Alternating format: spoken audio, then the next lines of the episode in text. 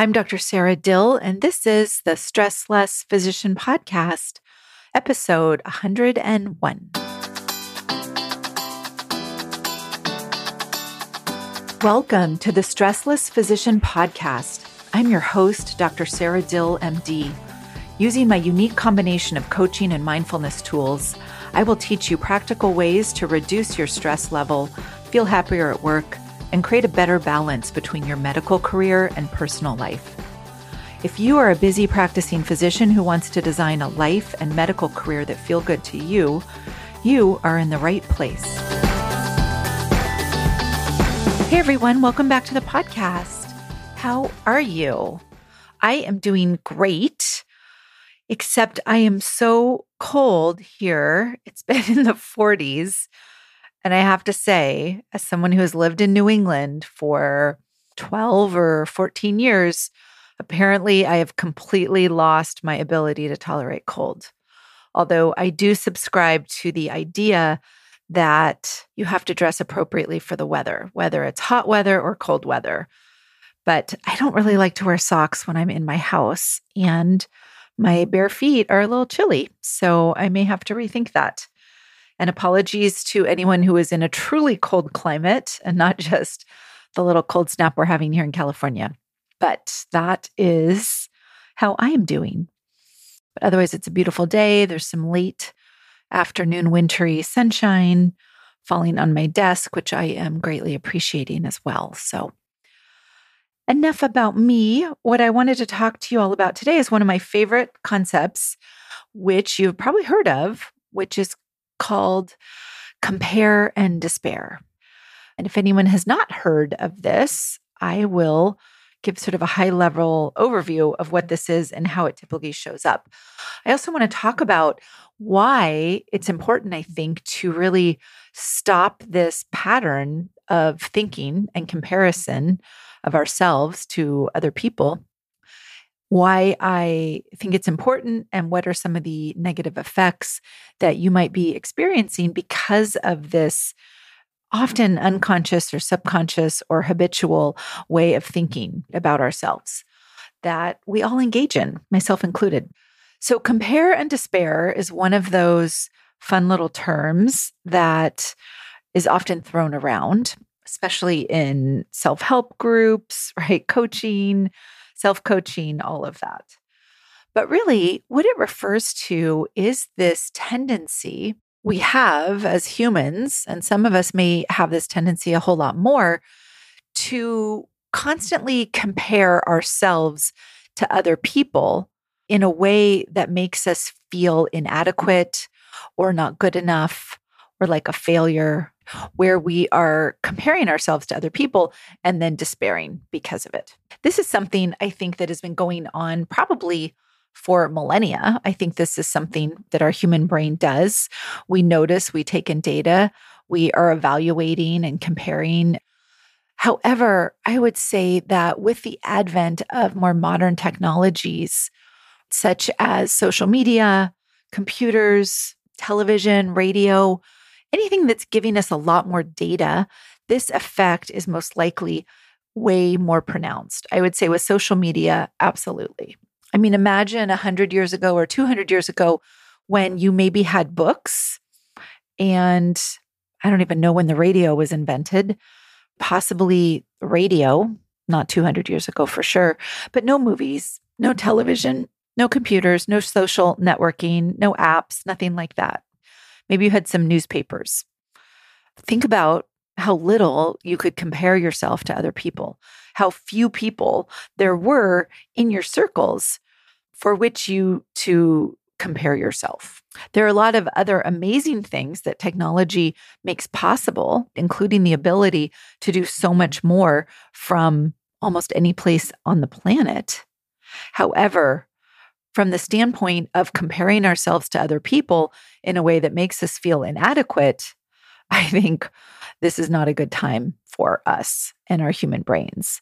And that is why I want to talk about it as something to be aware of and alert to, and to start practicing disengaging from this tendency, both consciously and then eventually sort of subconsciously. And you might ask, well, why is it such a big deal if I compare myself to other people? And I would say it's a matter of how often you do it and how much you feel the despair, right? The inadequacy, the not enoughness when you do it. How is it impacting how you think about yourself, how your self esteem is, how you value yourself in terms of your abilities, your appearance, your achievements, all of it? Because really, we can compare ourselves in every single aspect of our life what we look like, how we sound, what we're doing job wise, personally wise, right? Are we married? Are we not married? Are we partnered? Are we not? Do we have children? Do we not? Do we live in the right area or not? Etc. And I would say that what I notice is that there are sort of four pervasive effects of this compare and despair habit or mindset. So, this compare and despair mindset, I think, has very damaging effects on our mental and emotional well being in a very concrete way. I have personally noticed that comparing myself, right, my life to other people's lives can make me then start feeling inadequate.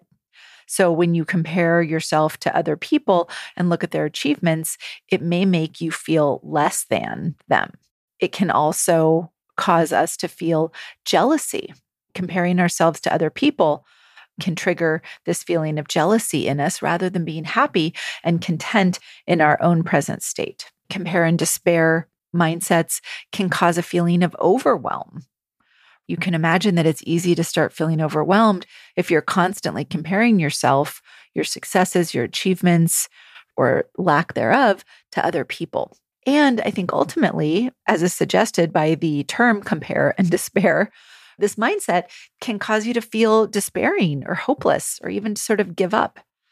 And I think, especially if you are unaware of the fact that you are doing it, this can be a very pervasive, sort of sneaky mind state that you can fall into. When I was thinking about talking about this topic, I went and did a little research looking for some quotes that I like on this idea of comparing and despairing. And one of the ones I was looking for was something I remember hearing Byron Katie, one of my teachers, say. And she actually has a couple different quotes about comparison. But I really liked this one in particular. And she says, with nothing to compare yourself to, aren't you perfect? Right? With nothing to compare yourself to, aren't you perfect? I loved it so much. I bought a t shirt that she had that said that.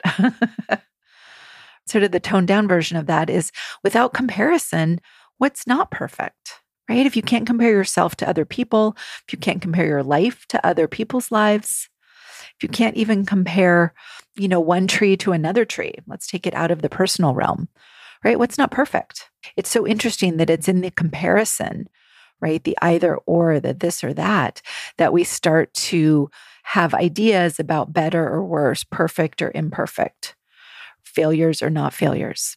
I love this quote the idea that you can't be jealous without comparing. I had to think about that for a while. Is it true? And you can check in with yourself. Is it true? If you couldn't compare, could you be jealous? I don't think so. I think we've all heard this quote from Oscar Wilde, or that's attributed to Oscar Wilde. And he wrote, Be yourself. Everyone else is already taken. That's sort of the idea that this whole idea of comparing ourselves to others is, in some sense, sort of flawed at heart, right? The idea that what if there is no problem with us, right? It's the idea of you can't be jealous without comparing, or without comparison, what's not perfect? Who's not perfect? Aren't you perfect with nothing to compare yourself to? So I wanted to suggest some ways to go about stopping this process.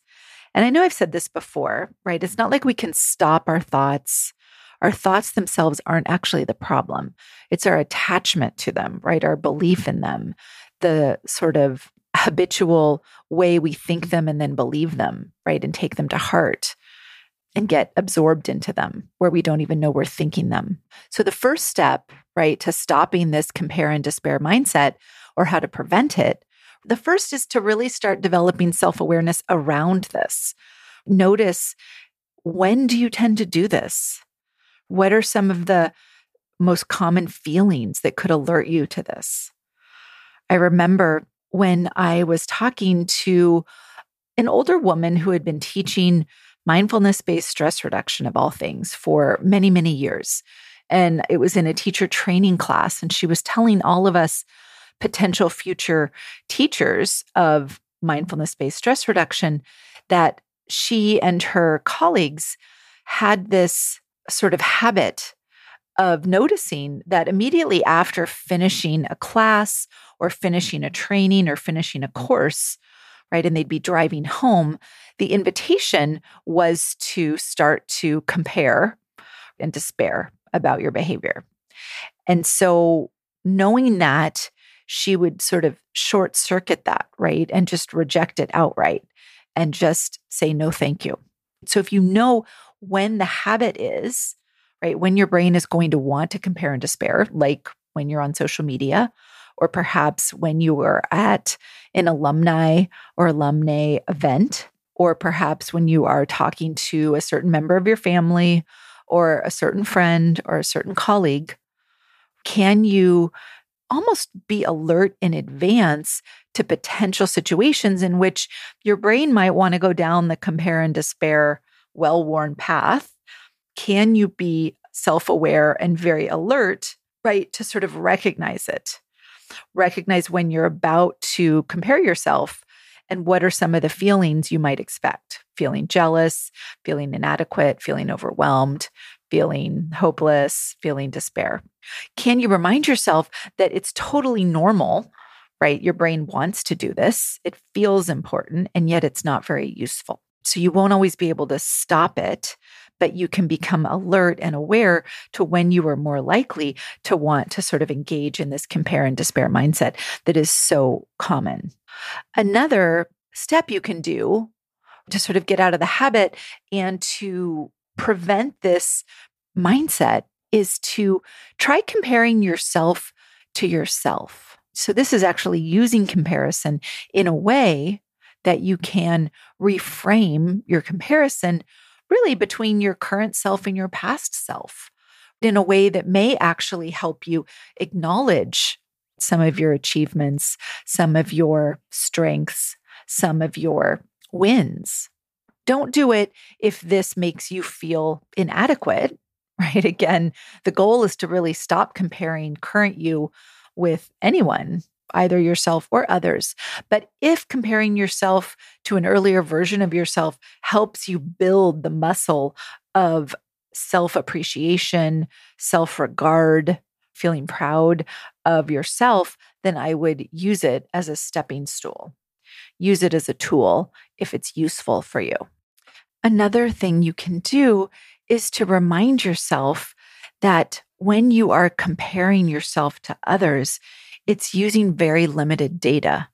For yourself, you know all of the drama or mind drama, maybe the insecurities, the attempts, right?